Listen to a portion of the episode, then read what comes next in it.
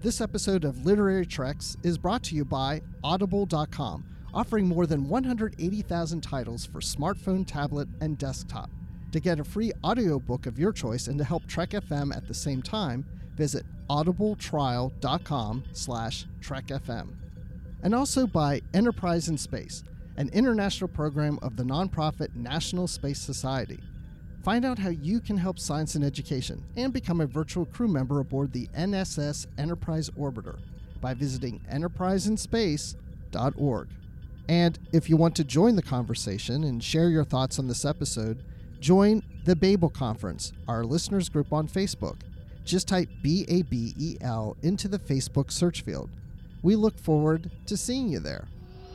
Hey everyone, I'm Rod Roddenberry, and you're listening to Trek FM.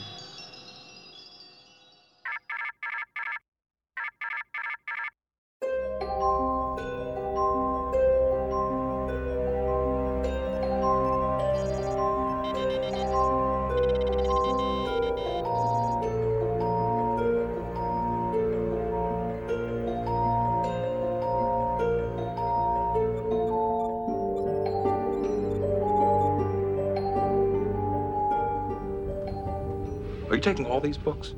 I thought I'd take some light reading, in case I got bored. Welcome, everyone, to another episode of Literary Treks, where we discuss all the books and comics from the Star Trek universe. I'm just one of your hosts, Dan Gunther, and joining me, as he does every week, whether we want him to or not, I'm just kidding, we want him to. we love him. He's Bruce Gibson. Bruce, how's it going today? No, no, no. That's all. That's it. I'm out of here. I can tell when I'm not wanted. I'll just pack up my Star Trek books and my comics and head out. That's all good. There's no way I can do this alone, dude. Me either. We need each other. Awesome. And we're going to do something new this time in the future, something a little different, right? Yeah, that's right. Absolutely. So we're going. So we had a call with our patrons of Patreon. We did a roundtable for July, and it was about Star Trek books and comics. And one of the things we asked them is about spoilers, because you know when we do the features, we go like right into the book as if everybody's read it. Where we approached it this time, we're we're going to go into this with a spoiler free part. When you go into the feature, it'll be spoiler free for for however long, but then we'll give you a notice that we're going into spoilers. So if you haven't read the book and you want to know, a little bit about it, you'll get to hear some things up front before we get into the spoilers. So it gives you a little more opportunity to decide if it's something you want to read or just learn about some things about the book before you dive in. Then you can come back later and listen to the spoilers. Definitely. Yeah, and so that was that was one of the suggestions from the Patreon roundtable. Thanks you guys for sharing your opinions about that. I'm I'm glad we can, you know, make the podcast a little bit more accessible, a little bit more uh, meaningful to everyone, not just people who are always keeping up on the books um, up to date as soon as the episode's out. So thanks so much for that. Yeah, and we have Una McCormack on. Uh, she's going to talk about Enigma Tales, and that's the feature. So I'm really excited about that. So excited about that. Love Una. Spoiler alert, love this book. So, really excited to talk to her about that. Not a lot in the news this week. Uh, we do have one news item, which was uh, kind of a companion piece to Dayton Ward's new Klingon Empire travel guide. Uh, he was soliciting answers on Facebook to the question, you know, what are some common off world questions that Klingons might be really sick of hearing tourists say to them when when they're on Kronos. So he, the, uh, Insight Editions, along with Dayton Ward, has put together a little article uh, highlighting the seven common off-worlder questions that Klingons are tired of hearing, and we'll have a link to that in the show notes. It's a lot of fun re- to read through that. It's a nice little companion piece, like I say, to the travel guide. Uh, just as an example, some of the questions. Um, is there anything on your menu that doesn't move? Is one that just Klingons are sick of hearing. And uh, my favorite, of course, is Is today a good day to die? so if you're visiting the Klingon homeworld or anywhere in the Klingon Empire, just, you know, give those guys a break. Don't ask those questions. Make sure, you know, forewarned is forearmed. Make sure read this, know what questions you just probably shouldn't be asking when you're in the Klingon Empire. I don't know if I want to go visit there because I have to be very careful what I say. I feel like, you know, because if you really tick off a Klingon, things aren't looking good for you. You know, like the, I like the one question don't ask is, uh, didn't Klingons used to look more like humans? And I can't, I keep thinking, Touchy subject. yeah, Touchy I keep subject. thinking dude. of uh, Trials and Tribulations where, you know, Worf is like, you know, uh, wait, we do not discuss it with yes, outsiders. we do not discuss it with out- outsiders. So if you if you don't want to be cleaved in twain by a bat by a bat'leth, you know maybe steer clear of these questions for sure. So Yes, and so fun stuff there. Uh, this did come out on July 11th, so if you haven't picked up your travel guide, do it now before the summer's over. Yep, absolutely. You'll want to do all that last minute planning for a Klingon Empire trip for sure. Well, that's all uh, that I've gotten news, Bruce. So, what do you say we meet everyone on the other side of the page and uh, talk to Una McCormack about Enigma Tales? So today we're we have a very special guest. We're very excited to be talking about the new Deep Space Nine novel Enigma Tales by author Una McCormack. And Bruce, we've got Una here to talk with us about it. So, Well, that's Una, convenient. welcome. Yeah, hi. Thank Una. you very much. Hi, it's very, very nice to be here. Yeah. Excellent. Well, always, always happy to have you on the show, and especially always happy to have you on to talk about another one of your, if I may say, brilliant Garak novels. I Definitely say that. Say that as many times as you like. excellent. So, what's with you and Garak? You, you guys seem to hang out a lot together. I don't know what happens. He, do you know, he he tapped on my skull sometime in uh, 1999, and that was it. I've I've not sh- I've not been able to shake him off. And of course, he's not the kind of person you can evade very easily. He's sort of uh, wherever you hide, he's going to find you. So. I don't know. Something about his voice just spoke to me, and it and it hasn't let up. And he, he goes off for a few years at a time, and then uh, then he'll sort of waltz back in and go. Now what you know? Where were we? Let's pick up again. And you go, oh my god. All right, okay. Let's go. let's prepare to be terrified again. So um, yeah, I've no idea. Um, his vocabulary is much better than mine. It's very interesting. He uses words that I, I go, I didn't know that word, but it's somewhere in the subconscious, and uh, and Garak man, manages to uh, rummage it out. He's very good at that. So, when you're writing Garak, words are coming out that you're typing that you don't even know because it. I d- occasionally that's happened. I've gone, do I know that word? And then I've kind of looked it up and gone, oh yes, it does mean what what Garak meant. so, not very often, but it's happened every so. I mean, my, my vocabulary vocab- vocabulary is not too bad, but um, his his is slightly better, I think. But uh, also, he's you know, well, he's got the aid of a universal translator, so uh, Well, we're doing something a little bit different with this episode. We're trying something new. The first half of our discussion, we're going to try and keep it as spoiler free as possible. And then and then what we're going to do is kind of have a little bit of a warning for our listeners when we get into the the more, more spoilery bits of this novel. So, to start with, why don't you just give us a kind of a quick rundown of what uh, what what the story is in this novel. Where do we find our characters and what's kind of going on in Enigma Tales, uh, without really you know spoiling the ending yet. We will get there, but I'm I'm going to assume that people have I'm I'm I'm going to assume that people have read my previous book, which is The Crimson Shadow, because that's that's three or four years old now. But um, where that ends is with Garak uh, becoming uh, Castellan of um, uh, the Cardassian Union, which is basically he's just been elected president. So it's a little bit like um, Putin becoming, oh, I don't implausibly becoming head of state of Russia or something. Um, so you, uh, this is where we are at the end of the Crimson Shadow. We've got this uh, very dubious character. Garak has a very dubious past, has always lived in the shadows, uh, becoming head of state. And what I wanted to do in Enigma Tales was pick up a little while after and see just how that was working out for Garak. He sort of strikes a, a, a promise, to, makes a promise to himself, and makes a promise to his ghosts in uh, Crimson Shadow that he's he's not going to kill anyone. He's going to try and live um, within the checks and balances, live within the law. So this is part of what Enigma Tales does. Um, Enigma Tales, people may or may not remember, are a um, they're a sort of genre of Cardassian literature. They're a kind of um, crime novel. Uh, but this being Cardassia, everybody is guilty. The kind of puzzle is working out how people are guilty. We assume everyone is guilty. So the chief theme of Enigma Tales is the nature of guilt.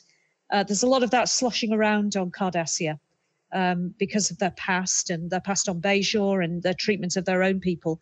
So that was partly what I wanted to explore. Was we've had a we've had a nation or a society that's uh, got a very checkered, very bloodied past, then has a comeuppance, and then I wanted to come back to that nation a little while later and go, well, how's it going for you guys? Have you have you really sat down and worked on this? We have a historical counterpart here in Europe.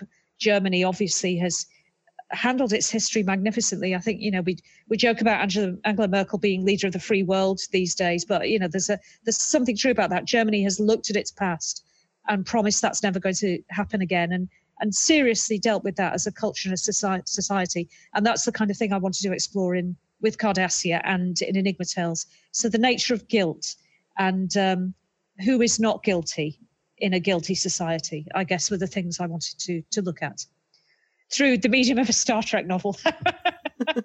Why not? so is that? I, I hope that's spoiler sufficiently spoiler free. It's a murder mystery set in a uni- university. Is the other the other tagline? Absolutely, yeah. No, that that's excellent. Well, in Enigma Tales, we do uh, talk about and, and deal with a lot of different characters, um, some of whom we know from Deep Space Nine, of course, Garak being uh, chief among them. Uh, Dr. Pulaski, of course, from TNG. We've, we've got her coming back after uh, you kind of brought her back in The Missing, and now now we get her back here, which was, was a lot of fun. I thought you captured her voice very, very well. Good. Thank you. and um, Natima Lang, who I have always thought is a very fascinating character. I love the episode Profit and Loss and her role in that, and I always wanted to know more about her. Um, was kind of wondering how did you decide that she would be kind of a central character in this novel? Um, well, I'd, I'd, written a novel previously called The Never-Ending Sacrifice, in which she she features, and that's about Cardassia um, before uh, it, it it sort of gets burnt down and, and destroyed.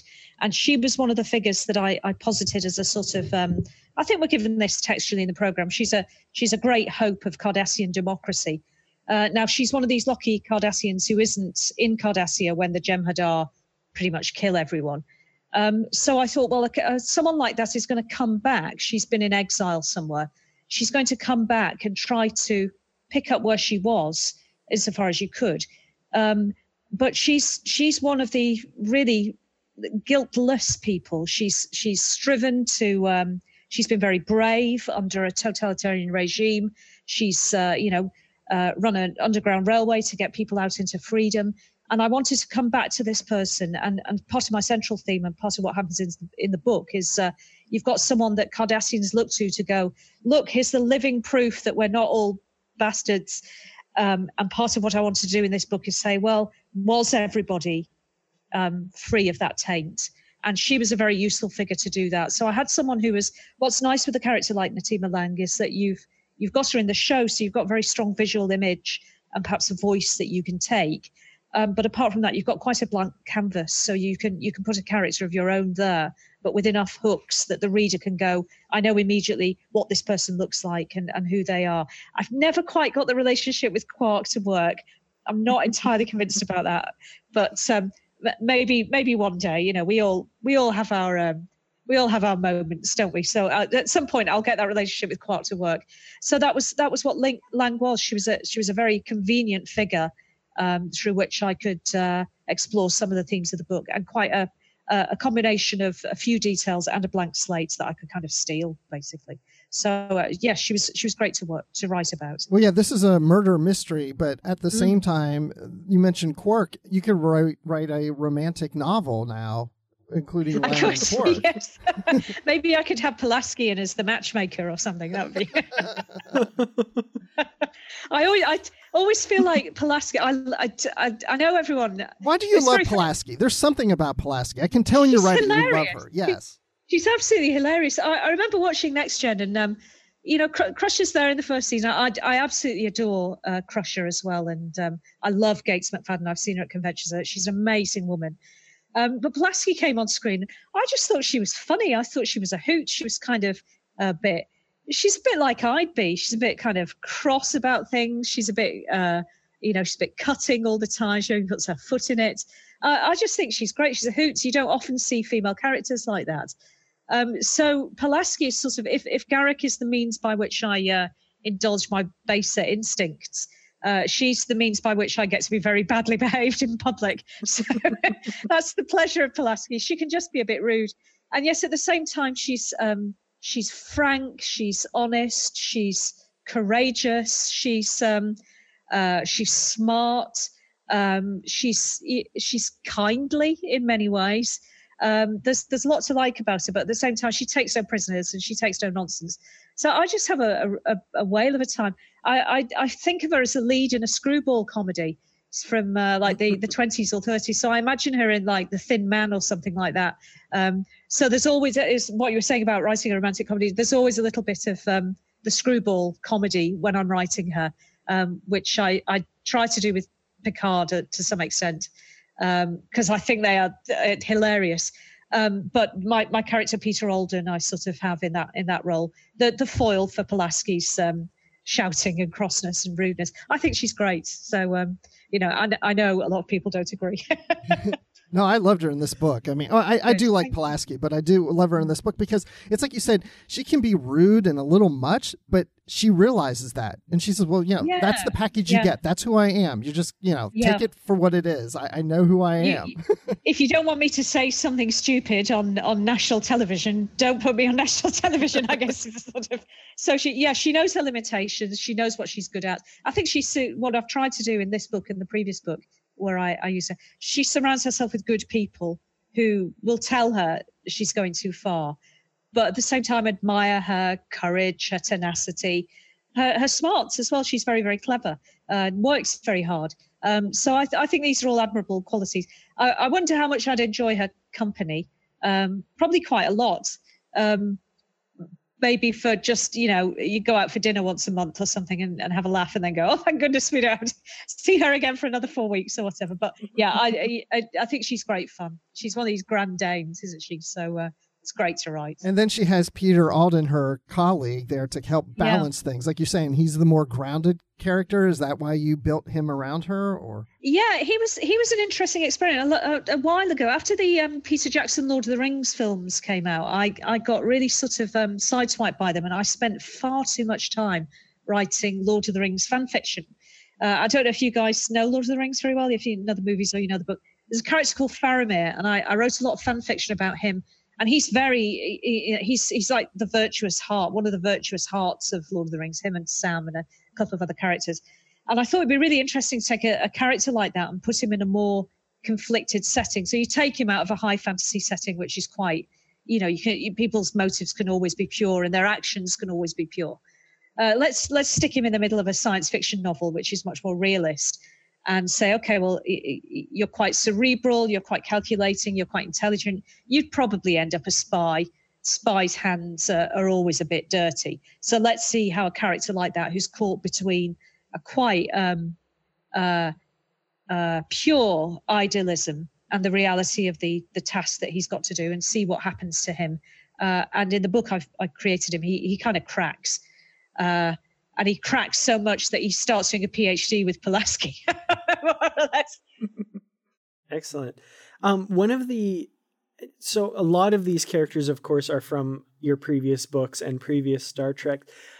One character that I, if now correct me if I'm wrong, I think she's new to this book is Emila Antok, the historian and the expert on the Bajoran occupation, and she's, I believe, a quarter Bajoran. Am I correct about that?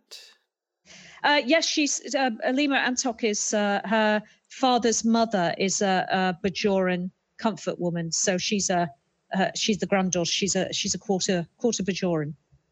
Mm. yes, and she's new for this book. I really uh, I loved that perspective, and it, it was something that I never really thought of you know the kind you know we get the story of the comfort women uh, through Deep Space Nine, the the Bajoran women that Cardassian soldiers, you know, basically abducted and and you know used with their troops. But I never gave a thought to the offspring of that, and and I mean we got Ziyal, um, but beyond that we never really hear anything of that, and I, I thought that was a really fascinating aspect of the story to bring in. Um, I was kind of wondering, like, what kind of inspirations did you use in, when creating that character? I think that the things that are coming to mind, I think there are two things. I, I think there's the passing stories that you read about um, uh, from African American writers who who try to pass as white.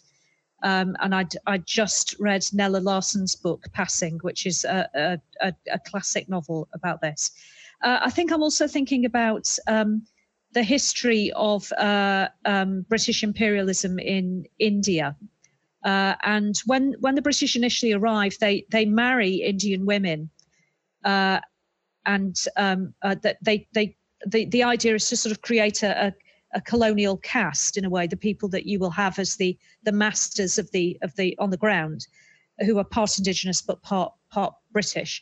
Um, and then uh, it all gets bound up in extreme racism and uh, there's no intermarriage and um, you know there's color bars and so forth. But there's still uh, uh, uh, quite a distinct very small but very distinct anglo-indian community in india who are descended from both you know the the, the imperialists and and women who were there. Um, and i think i was thinking of them. So all of these things are to do one of the themes of my all of my books is to do with imperialism and how that affects uh, everybody. And there, there, are always these little side stories of, of odd experience, and where where I, am sort of very caught up in where your loyalties must lie because um, you, are always going to feel halfway between both. You're going to feel you're going to love your mother and you're going to love your father, but at the same time, one of them will represent a society that's done terrible things to the other's society, and I find those stories very um, moving uh, and the difficulty that people must have to come to terms with both parts of their heritage, particularly in a culture that won't allow them to admit um, or display one part of that. So I wanted her to be a figure that was a promise of a kind of healing for Cardassia, that Cardassia would admit that part of its um, reality now was Bajoran. Um, it had to admit that it was. It's now in its DNA, I guess. Uh, so she was the figure that I wanted there. Um, and Ziyal's story we get obviously in the in the um, in in the show as well. I think Ziyal decided what I wanted for Antok was that she could pass. She could pass as Cardassian. That uh, just on the street you you wouldn't go, oh, she's half Bajoran. Uh, whereas with the Ziyal you would, I think, and I wanted that with uh, with Antok. So um, and then I obviously I'm, i give her this interest in the um, occupation. She's a historian, so it's a, a personal and a social history she's exploring. So that I think is where she came from. Um, I think so. Uh, the, uh, it's always very difficult to say you got thing where you get things from. You, you just pull it out of your head and then you go, oh, probably I read something. Um, I think I was watching an episode of Who Do You Think They Are? Do you get this show over there? It's where they take um, they take famous people and they track down their genealogy I just watched one about Charles Dance, which is very moving. He, he found he had a half sister he knew nothing about and a whole family he knew nothing about. Uh, and I think I'd been watching about the Anglo-Indian community through uh, one of those. So, uh, so yeah, I, I, mean, I just get everything off the telly. That's just consume a lot of television, and then try and turn it into into into stories. I think. well, that's really fascinating. The whole theme of this book, or one of the themes of it, is that whole relationship of Cardassia with Bajor and it really gets you thinking about where these two societies are with each other that they're pretty mm-hmm. much married to each other. And it and it's not just in the relationship of the two worlds but there are people now that are both Cardassian and Bajoran in some manner. And it really shows that these two worlds cannot stand apart for a while. No they can't. And it's uh, the, the the tragedy is that of course it's been an abusive relationship um, but uh, uh, Bajor is is is is is always somehow going to find itself forced back because of these ties of blood that exist, and people who say, "Well, I'm I'm part you, I'm part you, and don't make me choose." And, and partly because I think Cardassia makes this decision, at least in my view of Cardassia, makes this decision to genuinely confront what it did in the past, and so it has to. Uh, of course, it's always down to the Bajorans to say, thank you and get lost. You know, it's a, I think on the part of the people who've suffered, it's always their prerogative to go, thanks very much. This is your problem.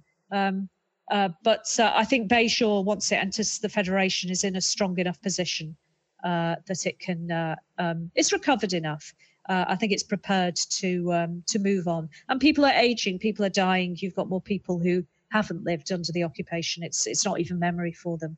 Uh, so things uh, things change, I think, or, or they can do. What do you think the younger generation of Cardassia thinks of Bajor? Uh, oh, that's a really interesting question. In intrigued. Um, I wonder whether there had been uh, so so in some of my books I've sort of had a, a Federation mission to Cardassia, and I wonder if some Bajorans were there as as Federation relief workers. So whether that was an experience of of Bajorans looking out for them and looking after them. Uh, younger people a little ashamed. Um, maybe some think, well, I had nothing to do with this. Uh, uh, I just want to be friends.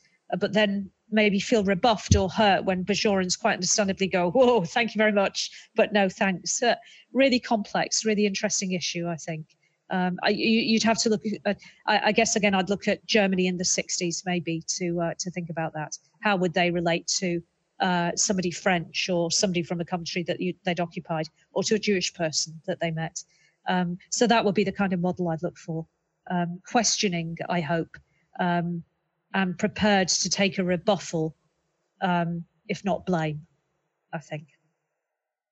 Cool, this is heavy going, isn't it? There's a lot of laughs in this book as well. I want to. It's, it's quite. oh, for book. sure. yeah, we want to get to the meat of things, and then we'll lighten it up again. Sure.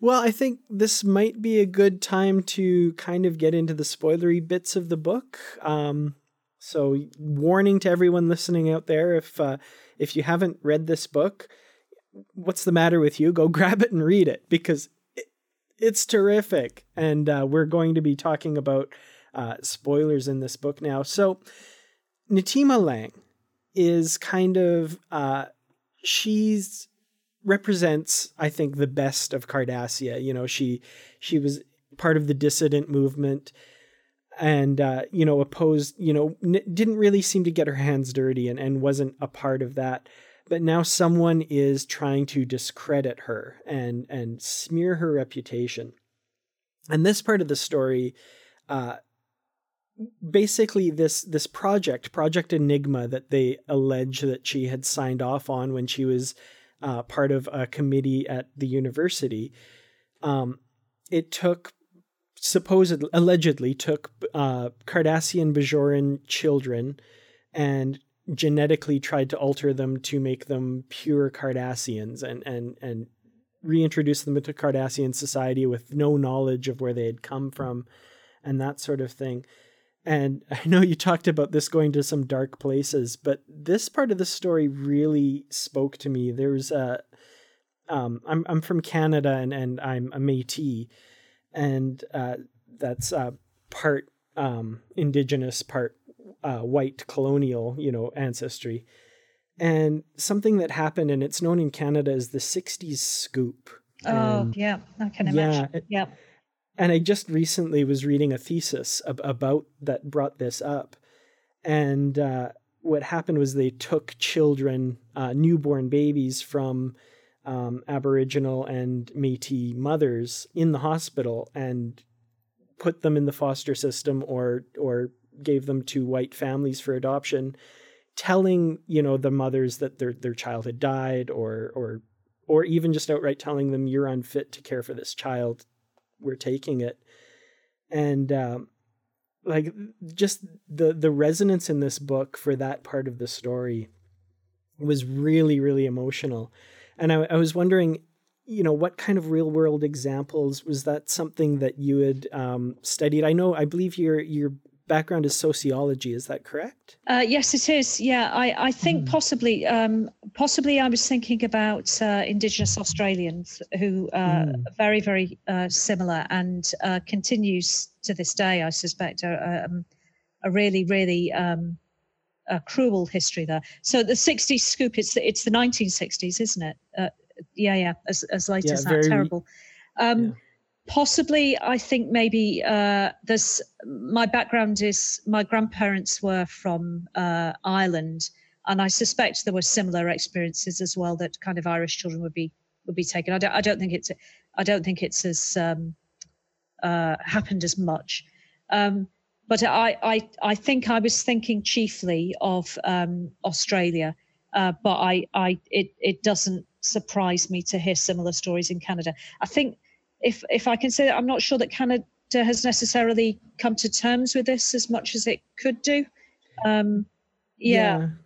I mean, there there are things like the the Truth and Reconciliation Commission and that sort of thing, but you know, the more I learn, the the more I hear about these kinds of things that it just aren't in the in the mainstream. A lot of people don't know about this sort of thing, and uh, it, it's very tragic. And it's it's sad how prevalent this story is from various places around the world, like you said. All around the world, I think. Yeah, you would you would uh, Australia. You would probably find it in uh, certainly in Canada, probably in India as well. I think wherever imperialism or um, uh, uh, kind of white supremacist imperialism has sort of you know had its hand, you're you're going to find a story like this. Um, and uh, I find these questions of identity very, they're just very heart wrenching. Like you, you know, you know, telling mothers their kids are dead. Honestly, what what motivates people? It's just bomb. It's crackers, isn't it? What's happening is that comes out of your mouth and you're thinking this is a good thing. Um, and um, I think what science fiction lets me do is um, distance myself from you know if i thought too long about the real stories i, I couldn't I, it would cut me up too much i'd be too angry i'd be too upset um, and science fiction i think allows you to s- just step one step back and um, write passionately but uh, not in a way that will that will damage you or um, will upset you to the extent that you you can't write persuasively I think if you if you are too angry or there's too a message in your writing, your reader turns off. So a lot uh, have a sleight of hand and talk about these things in a way that people don't feel like they're being lectured to, but you still steep your message in. Um, so I, I, think that's what that was what was happening there. Um, Oh, I thought we were getting onto the cheerful bits. we'll we'll definitely get there for sure. It really is a really funny book. I really want to.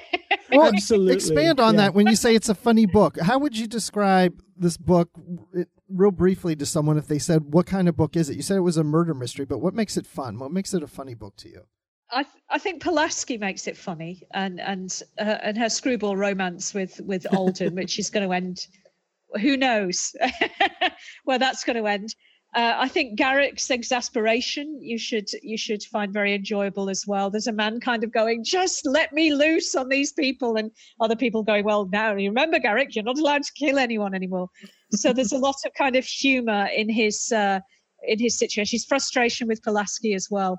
So I, would like to think that on a line by line level, there was quite a lot of uh, fun in the book but at the same time, I, I can't stop myself. It's going to be dealing with some of these things that are always preying at the back of my mind. But I'm hoping that people en- enjoy the conversations and uh, enjoy the characters rubbing up against each other and annoying each other. And um, Pulaski's always good fun. I think she just she moves like a force of nature, uh, and and I hope that's what it feels like in the book. That there's just somebody coming through wisecracking and being a little bit rude, uh, and that's funny. So I hope. yeah, I thought it was funny. I actually liked it when she was kidnapped and when she realizes that you know she's locked up somewhere. She's like, really, Ugh, like I'm having such a bad day. You know, I'll just have to deal with it and move on. You know, and then she oh, gets out. We're, we're in the kidnap routine. Yeah, right, right. Uh, it just comes yeah. with Starfleet. You know. yeah. So she's great value, and uh, uh, yeah, I think it's. Uh, I, I, certainly enjoyed writing it. I had a, I had a really good fun writing this book, and I think um, hopefully that communicates. I think if you're in a good mood when you write a book, some of that good mood will will communicate itself. I, th- I think there's probably a, a, gag on every other page, so uh, so it is fun, folks. it it definitely shows that absolutely does come true uh, uh, come through in this book. I love, in particular, just one thing that leapt on the page off, the page at me was uh, anytime they had mentioned Jean Luc Picard and his thoughts on Pulaski. Oh, that woman! That bloody woman! That bloody bloody woman! And it's uh, Garak finds himself saying the the same thing as well. So uh, yeah, he just hears Jean Luc in the background. He's driven to exasperation, um, which. Um, and I, I, I'm, I, I'm sure that she, uh, I, in the back of my mind, I, I, I am sure that she intended to make Picard a, a Mr. Pulaski, but he, he managed to get away. but I, I, always have that in the back of my mind what that marriage would have been like. So um, yeah, it's great fun. Uh, I, I, hope her, I give her a little sidekick as well. Uh, uh, uh, not not Alden, but I give her a kind of Cardassian who's looking after her, who's quite naive. Uh, he's quite young. He's he's had a tough upbringing, like all Cardassians, but he's quite you know he's quite a quiet and gentle type, and he finds himself just whirled along in this madness. Uh, and he loves it. He has the ride of his life. You know, he thinks it's a complete riot. So, you know, you got a kid that's just come off a roller coaster again, again, again. So he has a great time. I think he grows up a little bit, and she gives him a really good racing tip, and he, he makes a lot of money on it. So I just said, I don't know if you uh, if you ever done a lot of long haul traveling, and you, you you get off a long haul flight, so the first thing you want to do is just sit in the hotel and watch episodes of Law and Order for about nine hours until your jet lag goes. And I thought, well, this is what Pulaski will do. She's just got off a long flight. She'll sit there. She'll find like the History Channel, and then she'll get a bit bored because you know that's a bit depressing. So she'll just turn on the racing, and that that seemed very Pulaski to me. And, and within about you know three or four sessions, she'll be one of the you know she'll be an expert. She she would sort of sit after after about three hours. She's so smart that she would be one of the experts. You know, she'd she'd work out who the hot tips were and this kind of thing. So I, th- I thought that's exactly uh, uh, exactly what she would do. And then sticking her uh, in front of a live mic is is always going to be good. So uh, yeah, so I love how she's telling Cardassians like who to bet on, who's who's more likely to win. That she just picks us up within just like a couple days. so one one thing I do have to say about also about the topic of this being a fun novel. I, I made a note of this. Anytime you have a Cardassian character talking to a Vulcan ambassador and quoting The Hitchhiker's Guide to the Galaxy. I was just about rolling on the floor about that when he makes his uh, remark about the tea being mostly harmless. Only mostly harmless. It just pops out. I I I, I have this feeling that once um once uh, the Federation arrive on Deep Space Nine, uh, Garak has got many many lonely hours to fill, and all he does is read human literature and he, he kind of starts with Beowulf and and ends up at you know Hitchhiker's Guide to the Galaxy. Uh, so I, I, think he's he's probably better read than most uh, most people. Uh, and of course, he would read Douglas Adams. Douglas Adams is going to be a, a you know a, a, future classic. Already is. Some of my students have not heard of him, so uh, which I find oh, heartbreaking. I know I can't tragic. bear it. Yeah, and they're living in Cambridge as well. It absolutely breaks my heart. So um, so I make them read him. I don't know how much they enjoy it, but they they tell me they do that they do. But then I'm I'm out their essays. So, yeah, so uh, these things just pop out. I think, but Garak would definitely have read it. yeah, anytime I hear of a friend who's never read Hitchhiker's Guide to the Galaxy, I lend them my copy. So. Exactly, right onto them. Did they enjoy it? Did they tend to enjoy it? Oh yeah, absolutely. Yeah, definitely. If they don't, they're they're not my friends anymore. So that's it. That's right. it, was, it was great, but goodbye. Quite right. So long, and thanks for all the fish, as it were. Mostly harmless. Yeah. So uh, so that's that's what Garak thinks. Um, so yes, I think there's there's some fun in um, in Garak knowing human literature and uh, quoting it back at you as well. Yeah, there is fun in Garak, and you know we were talking about Pulaski and her relationships with certain characters. Mm-hmm. What about Garak's relationship with like Parmak and I don't even know if I'm pronouncing mm-hmm. these right, like Mevet. Is that right? The, Mevit, yeah, yeah Mevit.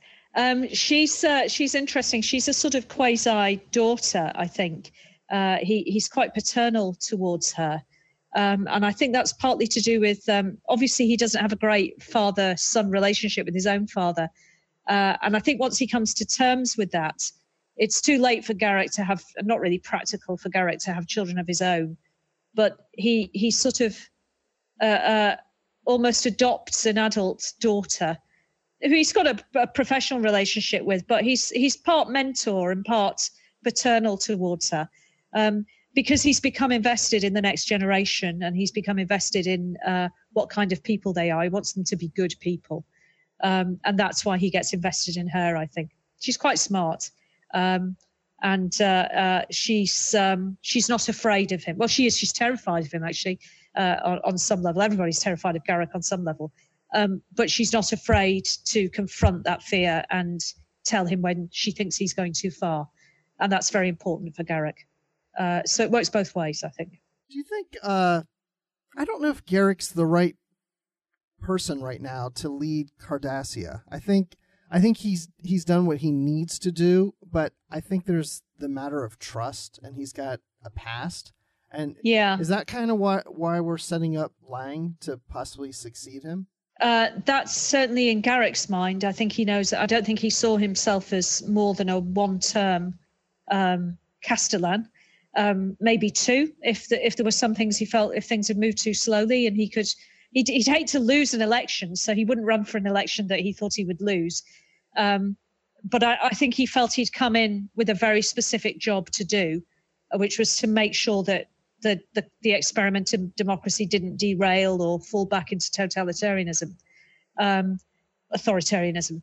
And I, I think he's feeling that that's achieved or very close to being achieved now. Uh, I think he's still got issues of his own personal guilt to to think through his own actions. He's never really been held accountable for anything. Sisko bangs him up for six months for for gen- attempted genocide, which I think is one of the more interesting uh, prison sentences I've ever seen. But uh, so he's only ever been six months in jail, and he, he's done some bad stuff. So I think he feels there's a, a, a round of personal atonement. Uh, what that will involve, I don't know.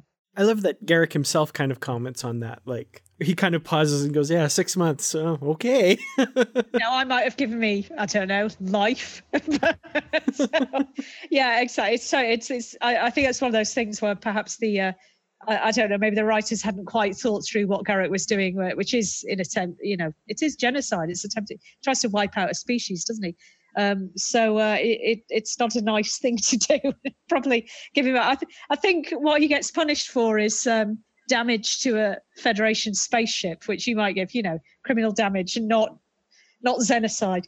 Um, so I always thought that was a bit of an odd an odd sentence, but I, I suspect there's a lot of things in Garak's past that we still don't know about, uh, and uh, maybe he feels he needs to be punished for those. Well, I love that how that kind of feeds into you know the structure of the novel itself. You know, we talk about Cardassian enigma tales where the goal isn't to find out who is the guilty party, but to know that everybody's guilty of something. But you know, what are they all guilty of? And I feel like that's, I mean, very obviously set up as a mirror to Cardassian society right now. You know, everybody has some sort of guilt about the past, and you know, everybody including Garak very obviously and you know most of the characters we deal with all have this kind of guilt lingering in their backgrounds and it's kind of the, a neat meta examination through the the literary form and then in the quote unquote real world of the novel itself. And and I think what I'm hinting at or what I hope I'm hinting at too is that as time passes there are more Cardassians being born who who don't have that guilt. So they can sort of let go, start to let go of Enigma tales in a way. They can start to tell different stories about themselves. So I'm hoping, uh, I would like to see that happen to Cardassia. Um, so that that's that's sort of where it's going with that. So there might be a, you know, the big shock would be an Enigma tale with uh, lots of people who are innocent in it. So I think we're not quite sure about um, Lang's guilt at the end of. The, I think we think it's a sin of omission um, at, at, worst. Um, but bureaucracies are funny like that. You sort of, uh, you know, people cannot specifically do bad things, but bad things happen because of omission or uh, failure to act. Um, so I think even Lang, maybe there's just a touch of um, a, a, taint about her, um, but mu- much better than Garak. yeah. Absolutely.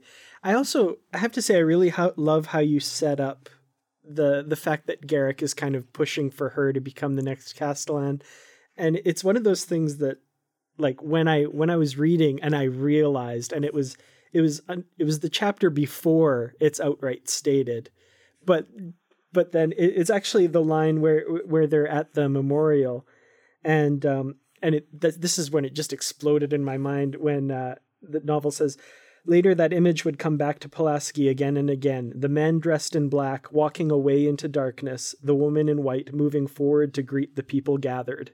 And I was just like, of course. and then thinking back, there's like, you know, 50,000 hints all through it. And I, the, the payoff there is just absolutely brilliant. I loved that. Tell you how much that makes my little writer heart sing because I'm sitting there writing this going, please let somebody get this. I'm so proud of this sentence. It's so beautiful. I mean, I'm sitting here going, I'm the god of prose. And to have that reflected back that it's done exactly. Uh, and, and the hints as well. That's particularly gratifying. I think what you're always doing as a writer is you're, uh, you want it to not come at completely left field. So you have to give you have to be working this stuff in, but not in such a way that on page three they're going, "Oh, she's going to be Castellan, isn't she?" so uh, really, I'm sitting here like I'm sort of preening, like a cat licking its whiskers at this point. So, and I, I, loved that image. I was very proud of that. It uh, it, it, moved me quite a bit um, writing that because I felt it was a sort of the darkness is passing for Cardassia. There are better times coming and genuinely good times and happy mm-hmm. times and guilt free times. So I'm thrilled that you've picked that bit out. Very, very thrilled. Thank you. Oh well, well, thank you. I mean, like, it's just it's a beautiful image, and uh, yeah, I, I, mean, I had to stick a, a, bookmark in there and, and mark exactly where that was because I was like, oh, yes, I think I figured it out. Oh, yes, and, and you had. sure enough, next chapter, I'm like, yes. Yes, I'm in there. And that's the other thing you want to do as a novelist. You want, I want you at some point to go, yes, I have got this before she tells me. So I, I want you to feel good about reading the book that you've, um, you know you've got my hints and that you've you've been rewarded you can go yes i am a smart reader so and indeed you were so you you should feel good about reading the book yeah. Just so people we know very hard he, he's yeah. patting his back literally. Oh absolutely yeah. I'm licking my whiskers and he's patting his back it's right before we started recording before una joined us he was talking to me about you know oh i love this part and i had to bookmark it. So we got to that so you know and i i like the idea that you know there's little hints throughout and maybe we haven't always picked up on those hints, but that's what makes it fun to go back and reread because once you know what's going to happen, then you pick up on those and the, oh, why didn't I see that before or whatever. You know, that's I, I always enjoy that when it comes to. I hope it stands up to rereading. I really hope it does. I hope this is fun in it. We're going to yeah. have to try to do that. We're going to have to try to mm. reread it and see. So one of the things I want to touch on, you mm. know, you can't think of Garak without Bashir. And yep. Bashir is kind of woven a little bit throughout the book here and there, but there isn't a whole lot for him to do because now I'm we're, we're spoilers on this book, but this is also spoilers on mm. Section 31 Control. So if anybody hasn't read that book, maybe you want to stop now listening to this. Yeah, and you want to read that book before you read this book, I think. Mm-hmm. And read it anyway because it's brilliant. That's a good yeah. point. Yeah. yeah. So yeah. what talk, talk to us about working Bashir in this book because you you didn't have a lot to deal with with the mm. character, but you had a lot to deal with the relationship between the two. Yeah, this was really interesting because I, I, pitched a completely different book, uh, and uh, I pitched a book where Bashir is fine and he comes to Cardassia and, and he's almost in the uh, almost in the Pulaski uh, role here. Um, and then I got an email back from Margaret Clark saying, "I'm really sorry you've been macked." David Mack's proposal for uh, control was just a you know, a, a, few weeks ahead of mine in the pile. So I had to go off and kind of go, all right, okay, well, that's, um, that buggers my book. Okay, right, let's sort of think of what else I could do. So, um, so I had to sort of turn it round, and uh, uh, David was just brilliant. He sort of let me read Control very, very early on, uh, and sent me relevant bits. And I thought, okay, well, actually, I think I can get a, a much more emotional story out of this. That um, Bashir's absence gives uh, Garak the chance to grieve him. And I think Bashir has been a very important figure in Garak's life because he's the start of Garak sort of going. Bashir's just so good in a way, you know. It's sort of uncomplicatedly uh, a man of a man of honor, uh, and um, uh, this affects Garak. Uh, and so to have to uh, grieve his absence and find new sources to give Garak that inspiration, that strength, was quite a compelling story for me. I think. Uh, and um, I think it makes Garak. Um, I, I, liked the idea of putting Garak in the role of having to be a healer in some way, in return. That it's it's now a gift that he has to he has to dig into himself and find a way to find the strength and the courage and the um, resources to spend time with Bashir, who, uh, if people have read Control, they know he's in a in a catatonic state um, and has to find the resources to bring him back out. Uh, and Garak has to dig quite deep for that. I think it'd be much easier for him to ig- ignore it, sort of be flippant about it, sort of push it away. But he has to come back and um, try and bring Bashir back. I think, or, or somebody has to do it, and Garak's on the spot. Um, so I, in a way, ended up uh, sort of losing my outline. Sort of made me dig a bit deeper, and also I got to bring Pulaski in in that part and had a lot of fun with her. So, um, so yeah, that that's sort of where that came from. I got macked. You're not the first. no, I won't be the last. I don't think.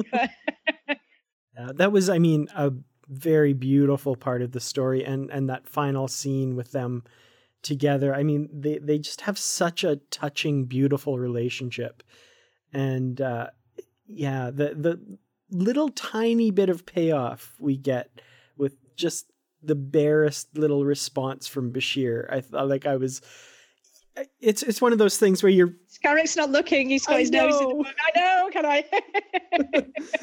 and it's one of those things you're reading the book and, and I'm reading it, I'm like, okay, I know that they won't resolve the Bashir thing in this novel, because that's not what this novel's about.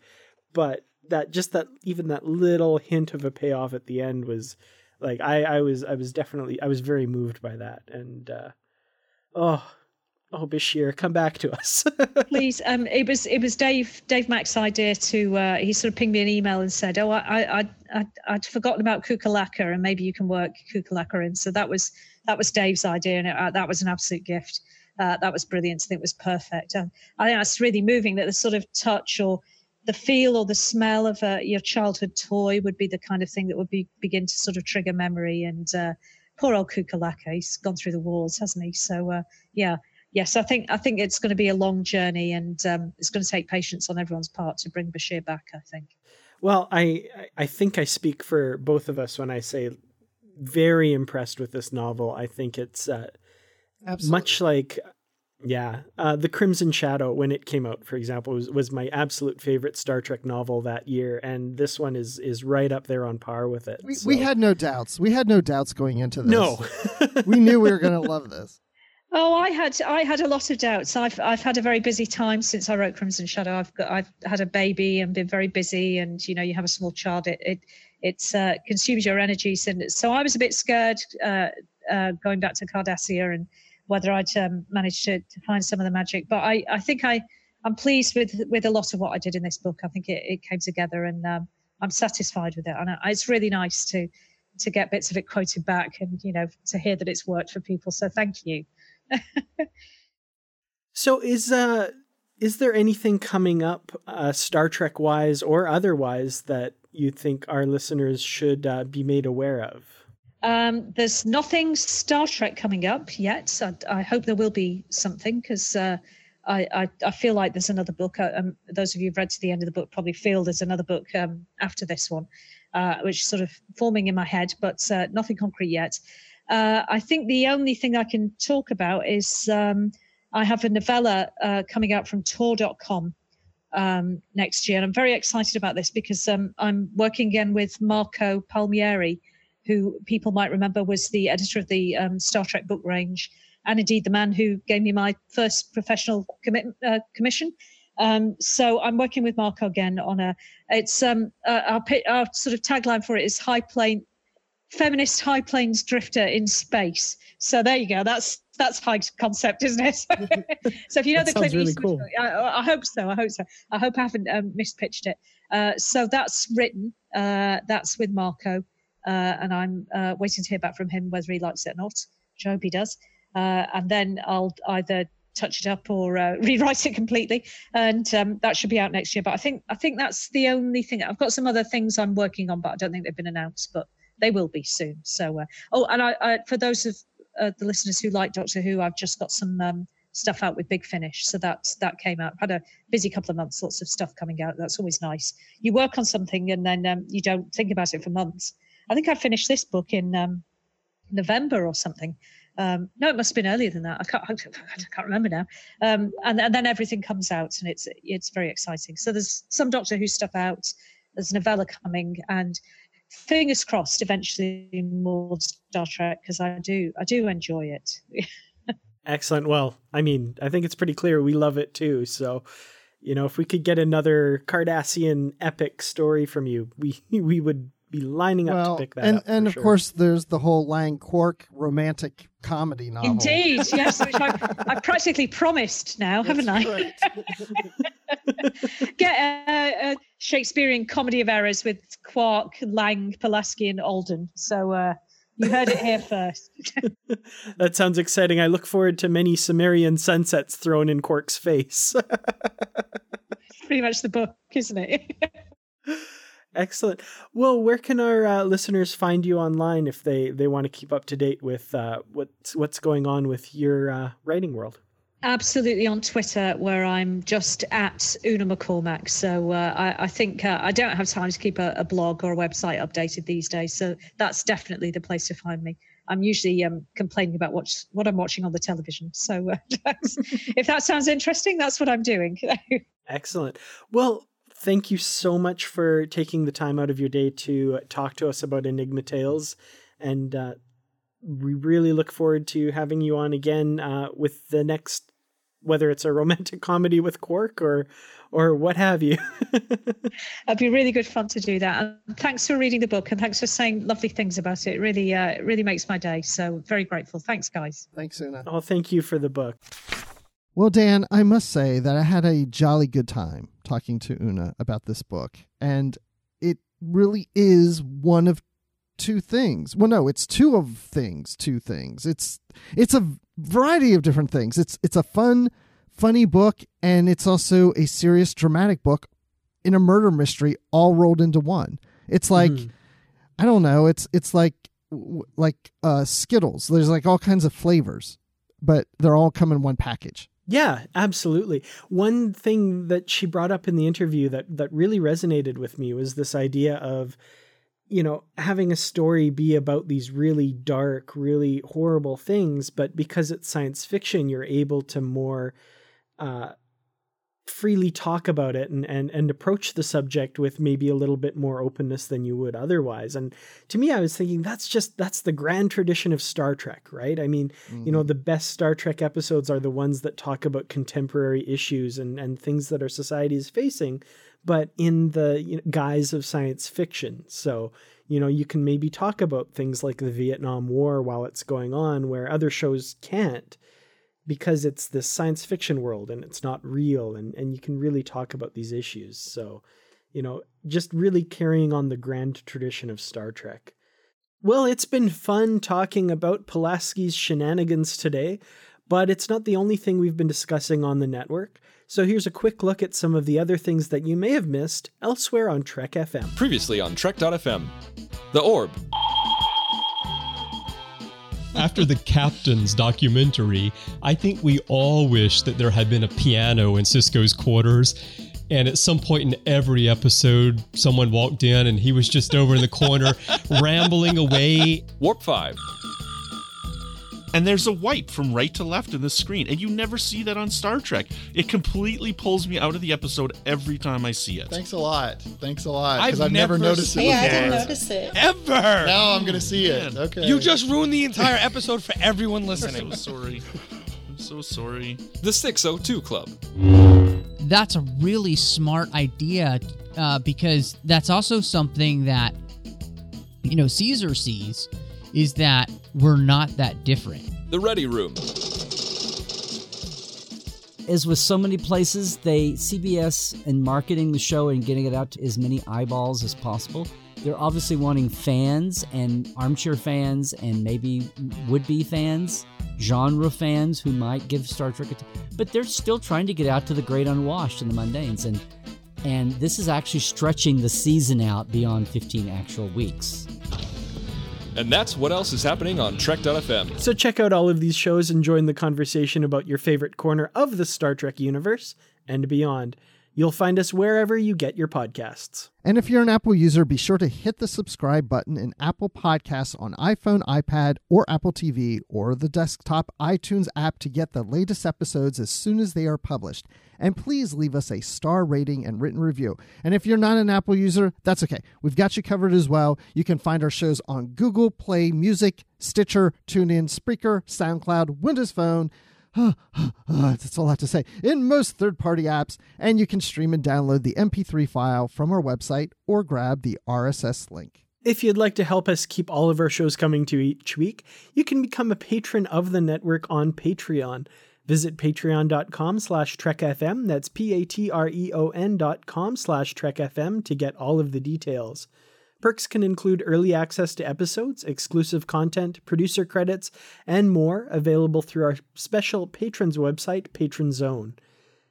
As I'm sure you can imagine, it requires a great deal of money to produce, host, and distribute these shows each month. We really appreciate any support you can give us, and we hope you'll join the team. Again, you'll find all the details at patreon.com slash trekfm. We'd love to hear your thoughts on today's show, and there are many ways you can do that. The best place to join in the larger conversation is the Babel Conference, our listeners group on Facebook. Just type Babel, B A B E L, into the search field on Facebook and it should come right up. And if you'd like to send us an email, you can use the form on our website at trek.fm slash contact. Choose to send to a show and select literary treks. That will come right to us and you can also find the network on Twitter at TrekFM and on Facebook at facebook.com slash TrekFM. Unique for Literary Treks is our Goodreads group, where we have all the bookshelves with our previously covered books, as well as what we're currently reading, so that you know what is coming up for future shows. And also, there are great conversations happening about the books and comics. Just go to goodreads.com and search for Literary Treks, click Join Group, and we'll let you right in. We'd also like to thank our associate producers, Ken Tripp, Greg Rosier, and Brandon Shemutala, for their support of the Trek FM network, and specifically for being associate producers for Literary Treks. Now, Bruce, when you're not attending an art gallery exhibition of Bajoran and Cardassian art in East Tor, where can we find you? Oh, I love the art. It's fantastico. But you can also follow me on Twitter at Admiral underscore Rex. You can hear me talking Star Wars on the Star Wars Report podcast, which is at starwarsreport.com. And of course, you can find me in the Babel Conference. And Dan, when you're not feeling all romantic, reading a romance novel between Lang and Quark, where can people find you? There's so many drinks getting thrown in Quark's face. I, you know, I'm, I'm kind of loving this. But when I'm not reading that, you can find me on Twitter. I'm at Kertrats. That's K E R T R A T S. You can find me on youtube.com slash Kertrats Productions, talking about all aspects of the Star Trek universe, including episodes, books, and the latest news from Star Trek Discovery. You can find me on Facebook, tooling around the Babel Conference, talking about Star Trek as usual, and on facebook.com slash Kertrats Productions. Well, thank you all so much for listening. And until next time, live long and read on. You call that light reading? To each his own, number one.